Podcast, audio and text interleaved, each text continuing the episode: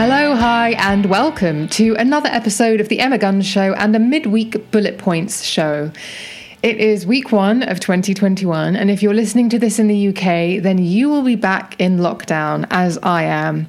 And I know that we have many listeners from around the world. Not not everyone is based in the UK, but I believe everyone is still contending with varying degrees of restriction.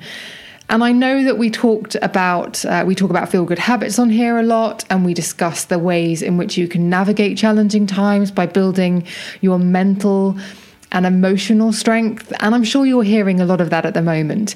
And for the record, I think that building an emotional toolkit so you can cope and manage when life throws you a curveball, such as an invisible, highly contagious virus, I think that's a really positive and a really powerful thing to do for oneself.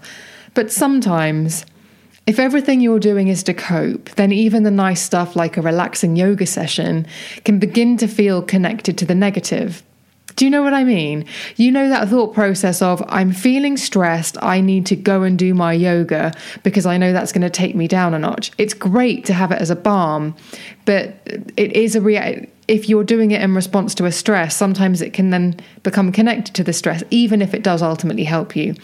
So, what I'm trying to get at is that in this episode, it's more to do with allowing yourself to not think about what's going on right now rather than be trying to always do something to counteract the negative.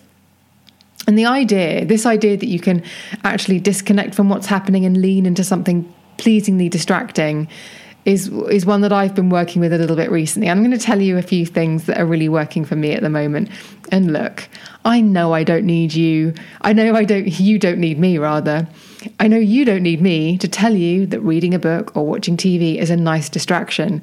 But because I think we're so bombarded with information at the moment, and let's face it, a lot of it's really unsettling.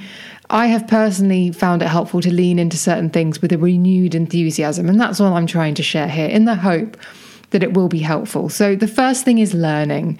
This is what I've been trying to do a lot more recently. So, um, just before Christmas, my brother gave me a masterclass subscription for my birthday, and I'm finding so much enjoyment in loading up a class and watching it to watching it on my TV. So I um, stream it to my TV. And I do it in the evening after dinner, and I might take notes, I might not.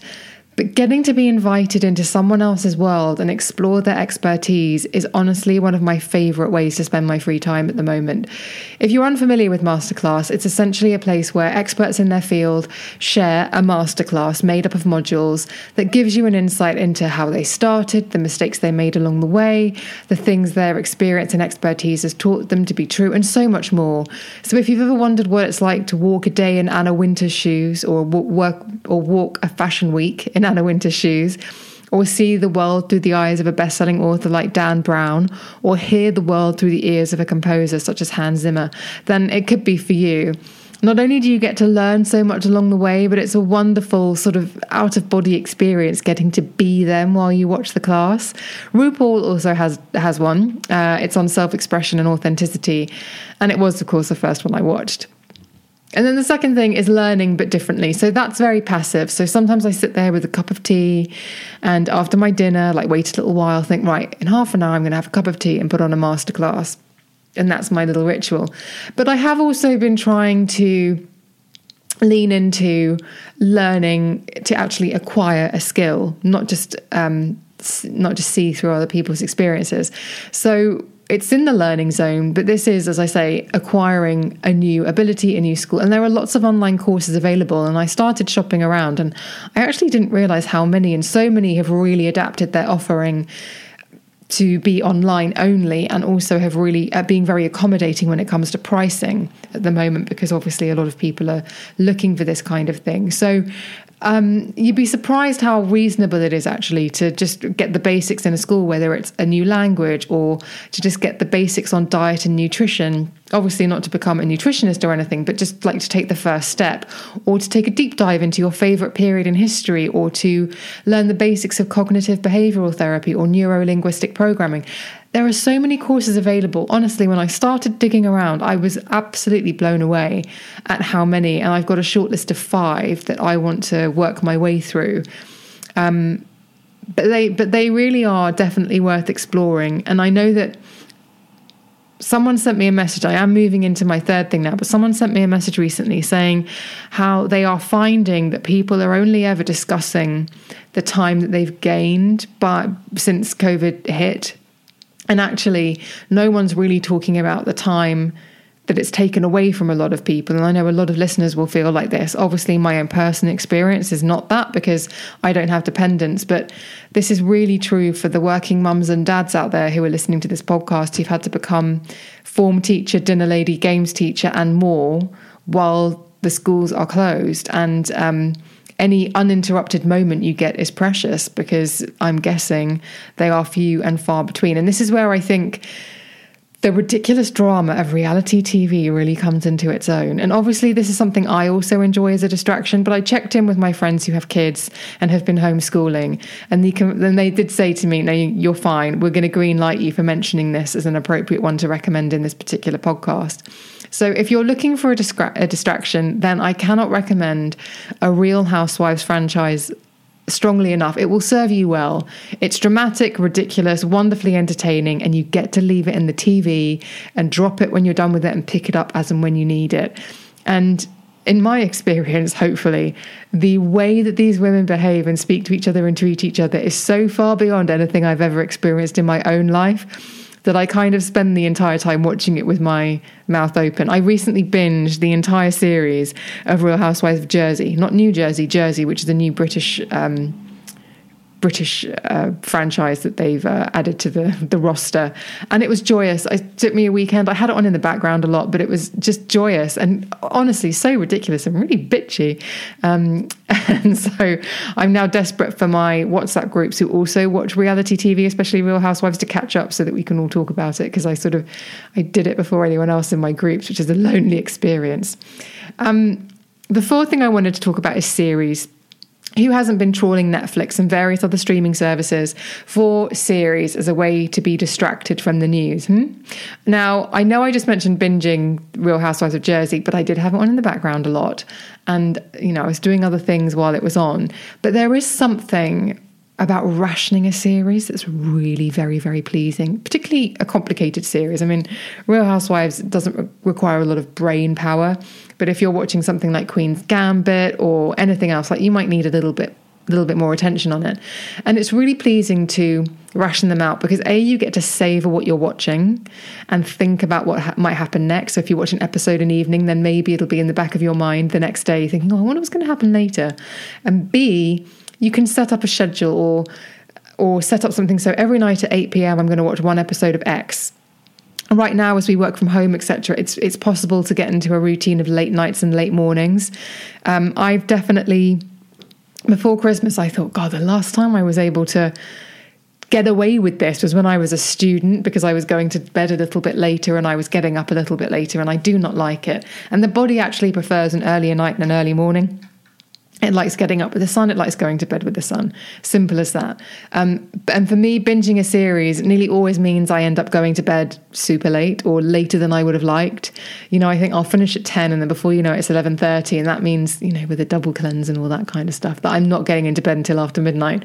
But portioning my viewing to one or two episodes of whatever I'm watching a night means I don't fuss up my routine, which actually means I sleep a lot better too. So it's another way of kind of supporting you while you're while we're in this weird kind of situation at the moment so that you don't fall into those bad habits that might then have a knock-on effect to your mental health in other areas. And the same is true with reading. I do a lot of reading for research for this podcast um, to the point where you know most days either one or two times a day depending on what else i've got on i will put my sit in the other room. I'm in the office at the moment. I'll sit in my living room.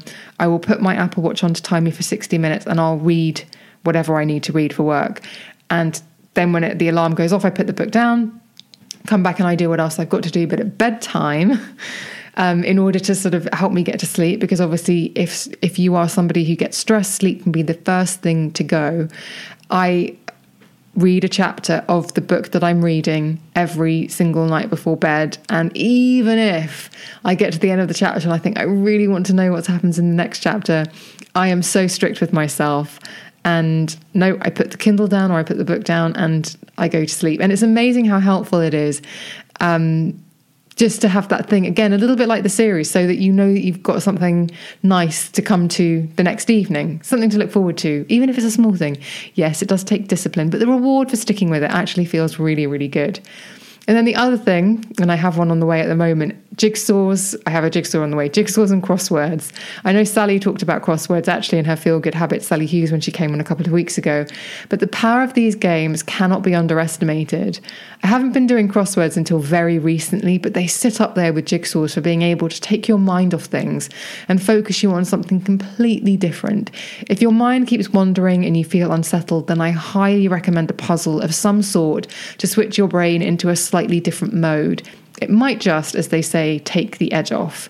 So get a puzzle in your life, do them online, get an, an anthology of crosswords, just get, you know, an annual or a big book of crosswords and just have it to hand. Give yourself 15 minutes on the clock and see how much you can get done.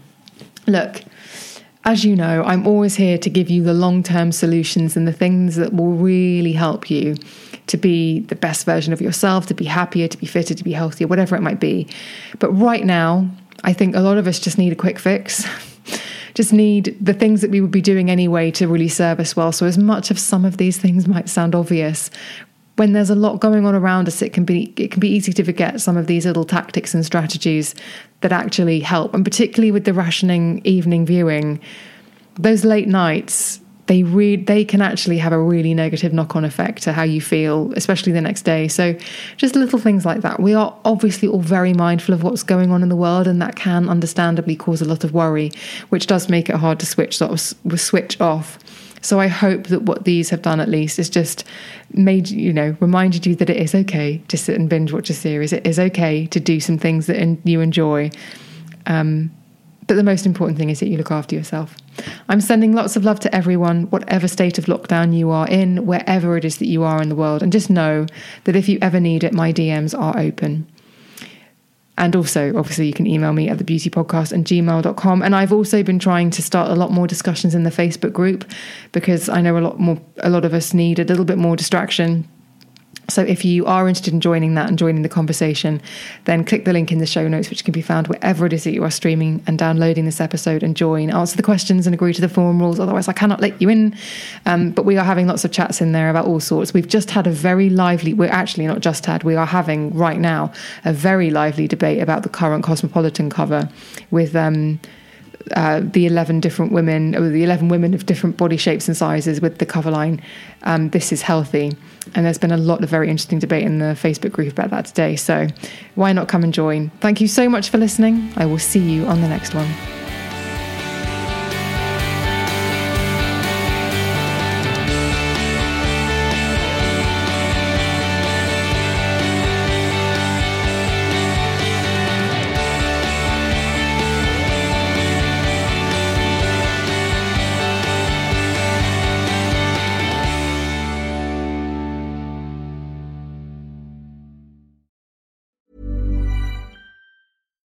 Subtle results, still you, but with fewer lines. Botox Cosmetic, out of botulinum toxin A, is a prescription medicine used to temporarily make moderate to severe frown lines, crow's feet, and forehead lines look better in adults. Effects of Botox Cosmetic may spread hours to weeks after injection, causing serious symptoms. Alert your doctor right away as difficulty swallowing, speaking, breathing, eye problems, or muscle weakness may be a sign of a life threatening condition. Patients with these conditions before injection are at highest risk. Don't receive Botox Cosmetic if you have a skin infection. Side effects may include allergic reactions, injection site pain, headache, eyebrow and eyelid drooping, and eyelid swelling. Allergic reactions can include rash, welts, asthma symptoms, and dizziness. Tell your doctor about medical history, muscle or nerve conditions including ALS or Lou Gehrig's disease, myasthenia gravis, or Lambert-Eaton syndrome and medications, including botulinum toxins, as these may increase the risk of serious side effects. For full safety information, visit BotoxCosmetic.com or call 877-351-0300. See for yourself at BotoxCosmetic.com.